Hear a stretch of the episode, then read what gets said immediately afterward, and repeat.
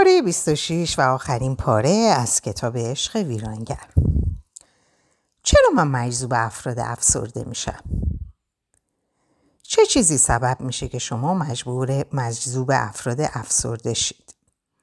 تمایل شما به ایجاد رابطه با یک فرد افسرده به معنای اینه که شما مجذوب فردی میشید که همواره خلق غمزده و ناشادی داره. احساس بیارزشی و بیکفایتی می‌کنه. همواره در حال ارزیابی خود و انتقاد از خوده. غالبا شما رو مورد ارزیابی و انتقاد شدید قرار میده. غالب اوقات در حال نشخار فکری و نگرانیه. درباره همه چیز از جمله شما بدبینه. همواره احساس گناه، پشیمونی و حسرت می‌کنه. آیا ویژگی های فوق برای شما آشنا به نظر نمی‌رسه؟ احتمالا چند صفت برجسته در فرد افسرده وجود داره که در همون ابتدای آشنایی شما رو مجذوب اون می‌سازه. برخی از این صفات حتی پس از آشنایی نیز می‌تونن برای شما خوشایند و مجذوب کننده باشن. مسئولیت پذیری اون یکی از صفات مزبوره. همچنین وقار و متانت ظاهری اون نیز اونو فردی جدی و در عین حال دوست داشتنی جلوه میده. همچنین انتقاد اون از خودش ممکنه اونو نزد شما فردی فروتن و بیریا و در نتیجه نتیجه مجذوب کننده جلوگر کنه. شاید شما از جنبه روانی نیز گرایش به برقراری رابطه عاطفی با فردی داشته باشید که نیاز به حمایت و کمک شما داره. اگر نگاهی به روابط عاطفی خود در گذشته بندازید ممکنه متوجه شید که همه اون افرادی که عاشق اونا شدید به نحوی ضعیف و درمانده بودن. اونچه شما رو به سمت این گونه افراد سوق میده نیاز شما به سرپرستی از اونها و دادن احساس بهتر به اونهاست. حتی با کمی دقت شما متوجه خواهید شد که از همان دوران کودکی فردی بودید که به کمک دیگران می شتافتید. حامی یا ناجی بودن لزوما صفت بدی نیست. مگر اینکه این صفت رو در مورد فردی مبتلا به اختلال شخصیت به کار ببرید. اگه شما گمان می کنید دچار این توهم هستید که قادر به درمان فرد مبتلا به اختلال شخصیت افسرده هستید باید گفت که دچار توهم شدید. آخرین دلیل تراشی شما برای ایجاد رابطه عاطفی با یک فرد غمزده تمایل شما به موازنه قدرت در رابطه است. شاید محبوب ساکت و جدی شما با در پیش گرفتن شیوه انفعالی در زندگی مشترک به شما این امکان میده که به گونه فعال که شیوه دلخواه شماست در رابطه با اون ظاهر شید. ممکنه شما متوجه شید که میل دارید زمام زندگی رو در دست داشته باشید و قالب تصمیم های مهم زندگی رو خودتون اتخاذ کنید. همچنین ممکنه برای شما راحت ترین شکل در رابطه عاطفی این باشه که در نقش یک والد و حامی در اون ظاهر شید. شاید در فراسوی نیاز شما به حمایت از دیگران، نیاز شما به مدیریت، رهبری و شفای فرد دیگه نهفته باشه.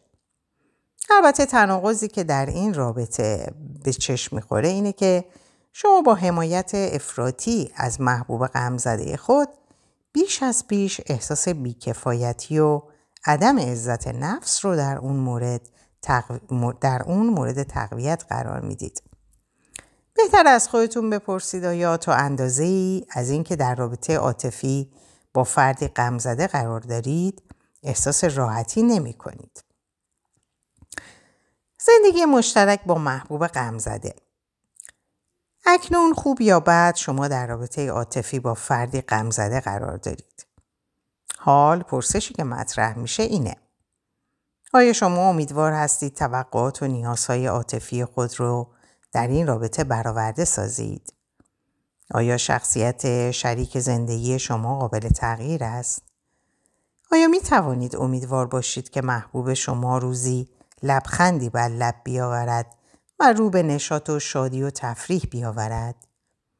اگرچه ما از اینکه همچون فرد غمزده نگاه منفی و بدبینانه ای داشته باشیم خوشمان نمی آید اما در این باره بایستی صادقانه اذعان کنیم که توقع تغییر فرد غمزده به یک فرد شاد و سرزنده توهمی است که ریشه در واقعیت ندارد فرد غمزده دارای الگوهایی برآمده از تجربه هایی هیجانی در طول زندگی است و به هر چیز و هر فرد از طریق عینک افسردگی یأس و بدبینی نگاه می کند.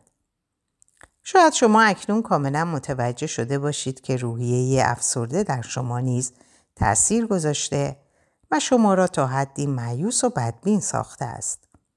متاسفانه باید گفت که محبوب شما به احتمال قوی همچنان غمزده و افسرده حال باقی خواهد ماند.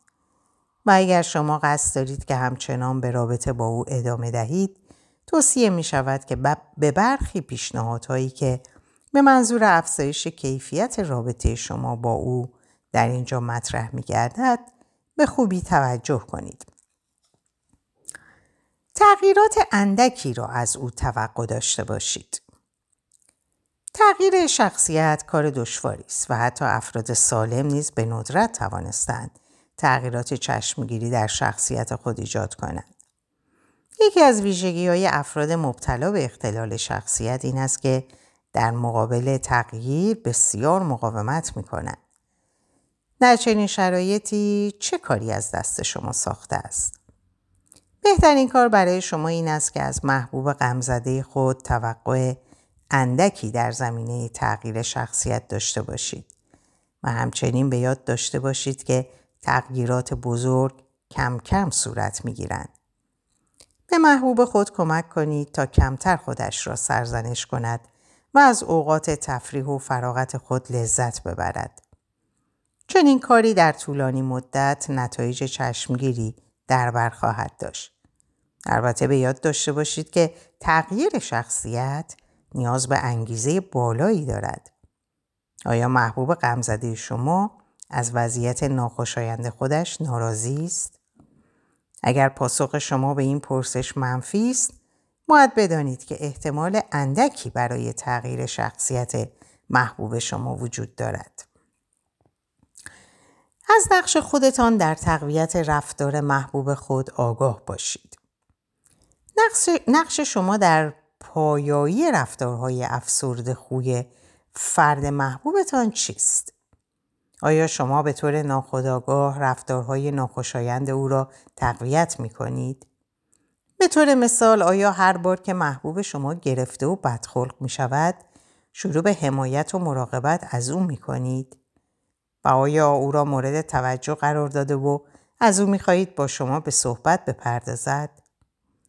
آیا شما به طور ناخودآگاه به خاطر غمزدگی و شکنندگی محبوب خود او را برای انجام برخی وظایف به ویژه در حیطه رابطه با خودتان معاف کرده اید؟ آیا هنگامی که محبوب شما شروع به انتقاد از خودش می کند به تعریف و تمجید از نقاط مثبت او می پردازید؟ شما به خوبی می توانید ببینید که چگونه یک فرد حامی و ناجی به طور ناخودآگاه موجب می شود تا محبوب او همچنان در وضعیت ناخوشایند خودش بماند.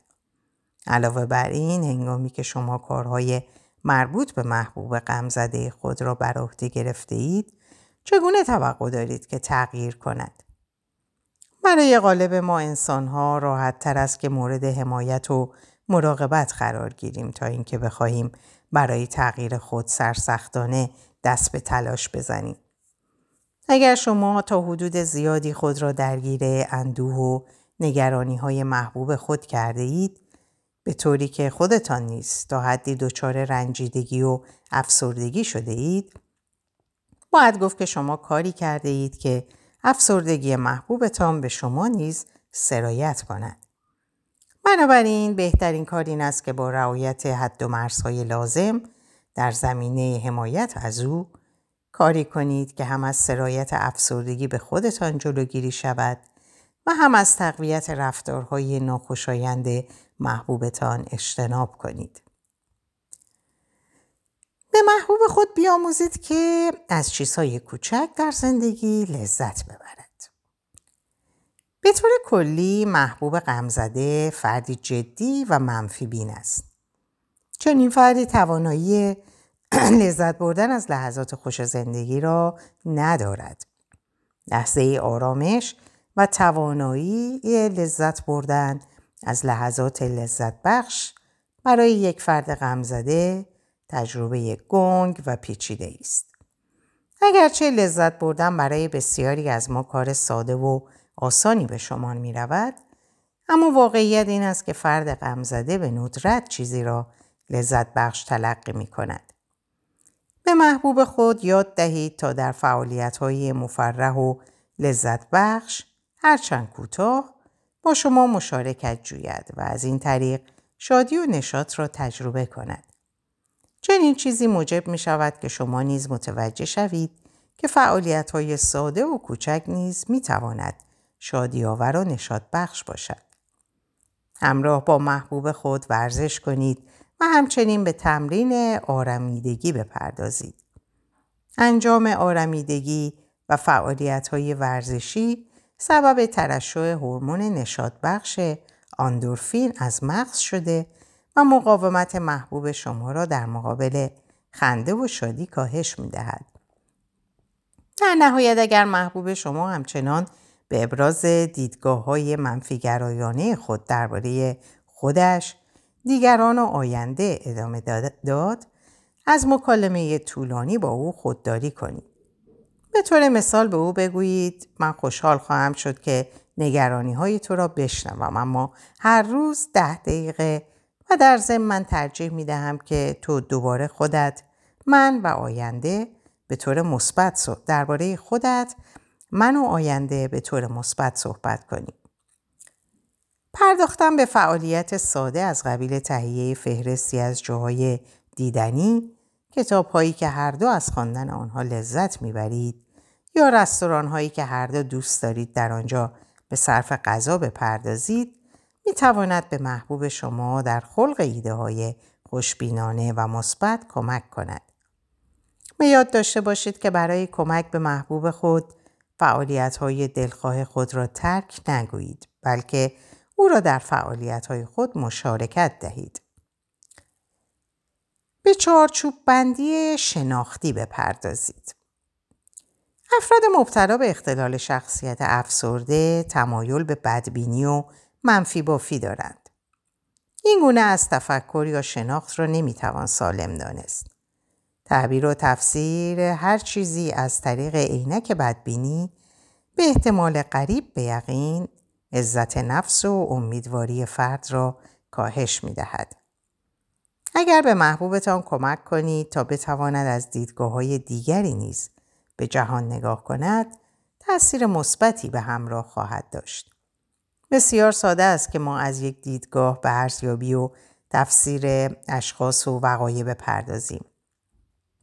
محبوب خود را تشویق کنید که از دیدگاه دیگری نیز به وقایع نگاه و آنها را مورد تعبیر و تفسیر قرار دهد. به طور مثال هنگامی که محبوب شما با نگاهی اصالود به پیشرفت کاری خود نگاه می کند و آن را نتیجه بیکفایتی و بیارزشی ذاتی خود قلمداد می کند با عقیده او در این باره به چالش بپردازید.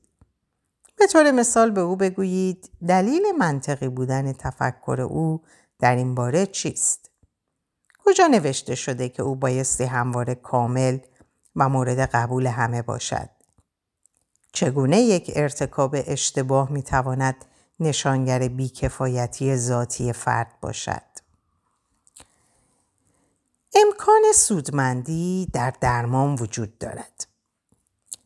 در حالی که درمان غالبا در مورد افراد مبتلا به اختلال شخصیت سودمند واقع نمی شود، افراد مبتلا به اختلال شخصیت افسرده از جمله افرادی هستند که می توانند تا حدی از درمان بهرهمند شوند.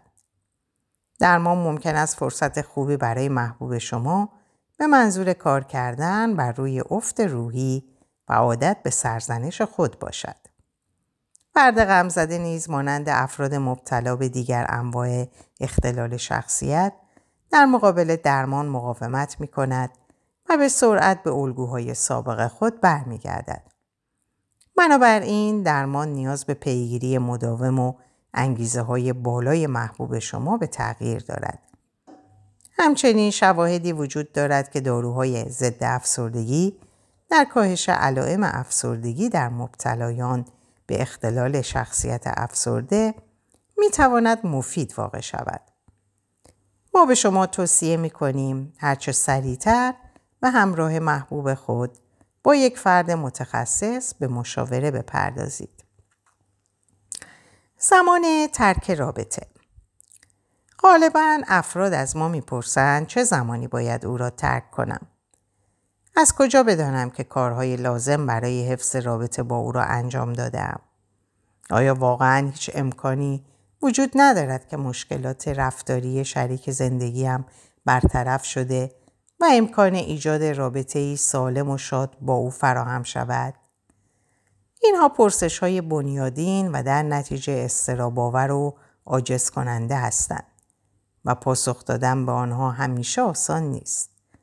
بسیاری از افراد مبتلا به اختلال شخصیت نیازی به تغییر خود احساس نمی کنند.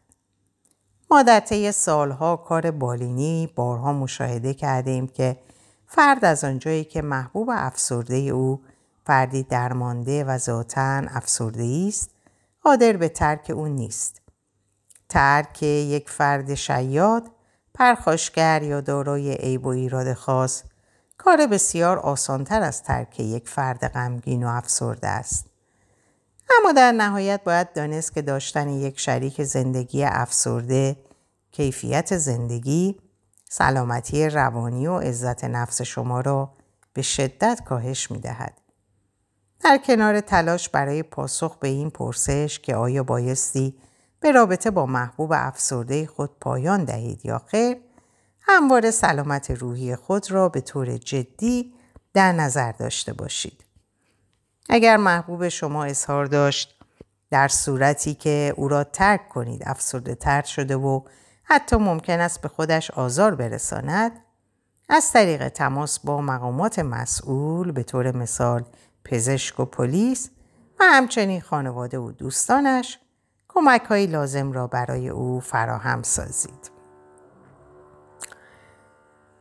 بخش چهار توصیه های نهایی اگر با فردی مبتلا به اختلال شخصیت ازدواج کرده باشم چه کنم؟ در ابتدا اجازه دهید به بیان تجربه‌ای که می‌تواند برای هر زوج درمانگری آشنا باشد بپردازم. یک زوج جدید وارد جلسه درمان می شوند و به سرعت مشخص می گردد که بسیاری از مشکلات میان آنها به ابتلای یکی از زوجین به یکی از انواع اختلال شخصیت مربوط می شود. شاید او فردی خودشیفته باشد که توان همدلی یا توجه صمیمانه به نیازهای همسرش را ندارد و یا فردی هیستریونیک است که با خود نمایی ها و اشوگری های افراطی خود همسرش را به شدت آزرد خاطر ساخته است. به هر حال نوع اختلال شخصیت موضوع چندان مهمی به شمار نمی رود. بلکه آنچه مهم است این است که درمانگر تصمیم گیری کند که آیا فرد سالم را در جریان اختلال شخصیت همسرش بگذارد یا نه. و اگر تصمیم به مطلع ساختن او گرفت در چه زمانی تصمیم خود را عملی سازد. آیا هنگامی که زوج سالم از ماهیت اختلال همسرش اطلاع یافت درمانگر الزام دارد او را از احتمال اندک درمان همسرش مطلع ساخته و یا او را ترغیب به طلاق کند؟ پاسخ به این گونه پرسش ها بسیار دشوار است. مزیت شما خوانندگان این کتاب با دیگران متفاوت است. شما احتمالا تا به حال موفق به تشخیص اختلال شخصیت همسر خود شده اید. البته در صورت وجود اختلال. و به درک روشنتری از مشکلاتی که تا به حال تحمیل کرده اید دست یافته اید. غالبا برای یک زوج فرایند فهم درک و پذیرش این واقعیت که شریک زندگی او یک فرد مبتلا به اختلال شخصیت است فرایند پیچیده و دردناکی است اگرچه شما با دانستن اینکه همسرتان از چه رنج می‌برد تا حدی تسکین میابید اما در نهایت پذیرش آن کار چندان ساده ای نیست زیرا در صورت پذیرش آن پرسش های بنیادینی برای شما مطرح می گردد. چه کار باید بکنم؟ آیا می توانم با چنین فردی زندگی کنم؟ آیا توان تحمل پیامدهای ناشی از اختلال شخصیت او را دارم؟ اکنون زمان آن فرا رسیده که به پرسش هایی در رابطه با خود، قدرت قضاوت خود و آینده ازدواج خود پاسخ دهید. چرا با چنین فردی ازدواج کردم؟ چرا از همان ابتدای آشنایی با او متوجه اختلال شخصیت او نشدم؟ آیا من در شکلگیری مشکلات شخصیتی او نقش داشتم؟ چگونه می توانم مطمئن شوم که همسرم دچار اختلال شخصیت است؟ اگر من همسر بهتری برای او بودم، مشکلات شخصیتی او مرتفع می گردید؟ آیا برای تداوم رابطه با او کاری از دست من برمی آید؟ چگونه تعهد خود را زیر پا بگذارم و از او جدا شوم؟ اگر از او جدا شوم آینده من و فرزندانم چه خواهد شد؟ آیا من ذاتا گرایش دارم که شیفته افراد مبتلا به اختلال شخصیت شوم؟ طرح این پرسش ها و پرسش های دیگری از این دست بسیار عادی و قابل انتظار است. ما کاملا از آن داریم که تعهد یکی, تعهد یکی از گرانبهاترین و سودمندترین عناصر زناشویی به شمار می رود. و کودکان نیز در خانواده ای که پدر و مادرشان در کنار یکدیگر هستند از روحیه بهتری برخوردار می شود. هیچ درمانگری به خاطر چند جر و بس دعوا و مرافع میان زن و شوهر آنها را ترغیب به طلاق نمی کند. همه ای ما انسان ها تا حدی دارای برخی صفات مشکل آفرین و حتی دارای آن دسته صفاتی هستیم که در این کتاب از آنها نام برده شده است. اما در مورد یک فرد دارای اختلال شخصیت که امید چندانی به بهبودی او نمی رود، موضوع فرق می کند. در چنین مواردی تصمیم گیری میان ماندن و رفتن به دشوارترین کارها مبدل می شود. به شما توصیه می کنیم که اجازه دهید قبل از هر تصمیمی نگاهی به خصیصه های افراد دارای اختلال شخصیت داشته باشیم.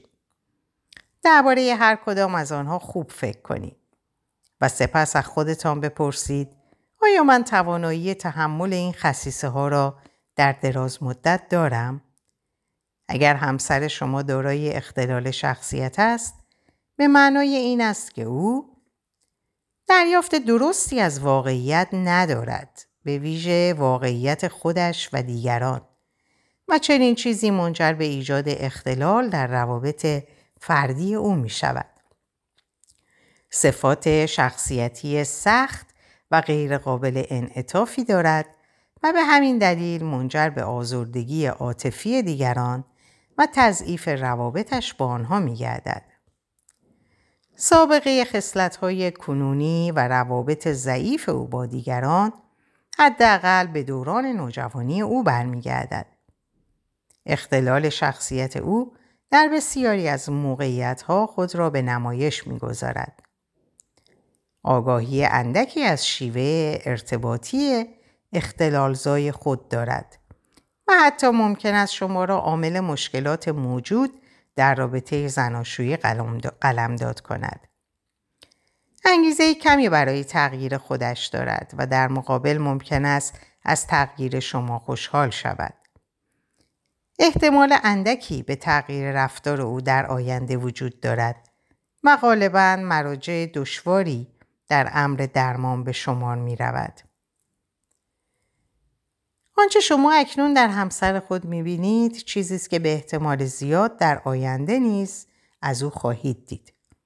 اگرچه اختلال شخصیت به مرور زمان تا حدی کاهش می‌یابد و برخی از افراد دارای اختلال مزبور در طی یک دوره دوره درمان بلند مدت بهبود می‌یابند اما غالبا اختلال شخصیت تا مدت زیادی با فرد مبتلا باقی مانده و باعث آزار همسر او می گردد. پرسش واقعی، پرسشی که ما نمی توانیم به سادگی به آن پاسخ دهیم، این است که شما در این وضعیت می‌خواهید چه کار بکنید بمانید یا بروید ممکن است شما دوره فرزندانی نیز باشید و یا اینکه به این نتیجه برسید که اختلال شخصیت همسر شما با توجه به آنچه در این کتاب خانده اید چندان شدید نیست. عده دیگر نیز به این نتیجه دردناک می‌رسند که در رابطه زناشویی خود با همسری دارای اختلال شخصیت به بنبست رسیدند و یک لحظه دیگر توان ماندن در درون این رابطه را ندارند.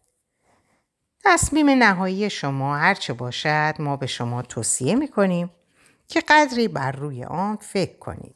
نه همچنین با یک فرد متخصص در این باره مشورت کنید. آن عده از شما که قصد دارید همچنان به رابطه زناشویی خود ادامه دهید لازم است که به تذکرات زیر به دقت توجه کنید. همچنان که گفته شد فرد دارای اختلال شخصیت آگاهی اندکی نسبت به مشکل خود دارد و ممکن است در برابر درخواست شما به منظور اقدام به درمان سخت مقاومت کند. بنابراین قبل از تصمیم به ادامه رابطه زناشویی خود باید بدانید که ایجاد هر گونه تغییر دلخواه در همسر شما در صورت ممکن بسیار آهسته، دشوار و در طی روندی دردناک صورت خواهد گرفت. رفتارها و واکنش های همسر شما ارتباطی با شما ندارد. ابتلای او به اختلال شخصیت مربوط شخصیت مربوط به سالها قبل از ملاقات با شما می شود. درست مانند صبر و تحملی که اعضای یک خانواده در برابر معلولیت جسمی یکی از عزیزان خود نشان می دهند، شما هم بایستی که به رفتارهای ناخوشایند همسر خود به عنوان نوعی معلولیت در زمینه ارتباط با دیگران نگاه کنید. روان درمانی، دارو درمانی و تلاش های شما به منظور اصلاح رفتار همسرتان نتیجه معجزه آسایی نمی‌تواند به همراه داشته باشد. شما بیشتر در فکر این باشید که چگونه خود را با شرایط او سازگاری داده و در عین حال از سلامت جسمی و روانینگی خود نیز مراقبت کنید. توجه خود را بر نقشتان در ایجاد مشکلات کنونی در روابط زناشویی خود متمرکز کنید. هرچند همسر شما دارای اختلال شخصیت است اما آیا شما با واکنش هایی که به رفتارهای ناخوشایند او نشان می دهید موجب تقویت رفتارهای مزبور نمی شوید؟ به طور مثال هنگامی که همسر شما فردی شکاک و بیاعتماد به دیگران است آیا شما هرچه بیشتر دنیای خودتان را از او پنهان می کنید؟ یا هنگامی که همسر شما فردی وابسته به چسبیده به شماست آیا شما او را به کناری هل داده و تهدید به طلاق می کنید؟ این گونه واکنش ها از سوی شما نه تنها سودی در بر ندارد بلکه موجب تقویت هرچه بیشتر رفتارهای ناخوشایند او می گردد. از خودتان به خوبی مراقبت کنید زیرا شما قصد دارید تا مدت طولانی با فردی منزوی یا ضد اجتماعی و یا خودشیفته زندگی کنید. بنابراین هیچگاه مشارکت در فعالیت های اجتماعی ورزش به ویژه ورزش های گروهی را از یاد نبرید و زیاد ذهن خودتان را مشغول تعارضات بیمورد میان خودتان و همسرتان نسازید. به همسر خود پاداش دهید. تقویت مثبت داروی تقویت مثبت داروی کارآمدی در رفع مشکلات در زمینه روابط بین فردی از جمله روابط زناشویی به شمار می رود. به طور مداوم و در هر فرصتی با پاداش دادن به رفتارهای خوشایند و هرچند کوچک کوچک همسرتان او را نسبت به رفتارهایی که دوست دارید در او ببینید آگاه سازید. هیچ چیز در رابطه شما با همسرتان مهمتر از این نیست که روزی متوجه شوید رفتارهای خوشایند همسرتان به نحو چشمگیری افزایش یافته است. آن عده از شما که می‌بینید دیگر قادر به تحمل رفتارهای مخرب همسرتان نیستید با مشخص کردن اختلال شخصیت همسرتان به آن فصل از این کتاب که درباره اختلال شخصیت مزبور است رجوع کنید و بخش زمان ترک رابطه را مطالعه کنید. برخی از افراد دارای اختلال شخصیت می توانند افراد خطرناکی باشند. بنابراین شما باید از قبل خودتان را برای جدا شدن از همسرتان آماده سازید. ترک هر رابطه ای دشوار است. ممکن است شما از اینکه مجبور به ترک همسرتان می‌شوید دچار احساس شرمندگی، گناه و استراب، ترس و حتی احساس دوگانه عشق و نفرت نیز بشوید. در این رابطه دریافت کمک از سوی درمانگر، اعضای خانواده، دوستان و آشنایان را مورد ملاحظه قرار دهید. در نهایت به شما توصیه می کنیم که پس از جدایی در پی علل شیفتگی خود نسبت به افراد دارای اختلال شخصیت باشید. در این باره به فصل سه این کتاب مراجعه کنید و در صورت لزوم با یک روان درمانگر به مشاوره بپردازید. اینکه شما بارها با افرادی دارای اختلال شخصیت وارد رابطه عاطفی شده اید نمی‌تواند تصادفی باشد. بنابراین احتمال زیادی دارد که دوباره وارد این گونه روابط عاطفی شده و برای خودتان دردسر بیافرینید. در اینجا به پایان این کتاب می‌رسم. امیدوارم که از این کتاب لذت و استفاده کرده باشین و اینکه براتون آرزوی سلامتی ساعات و اوقات خوش و خبرهای خوش دارم. خدا نگهدارتون باشه.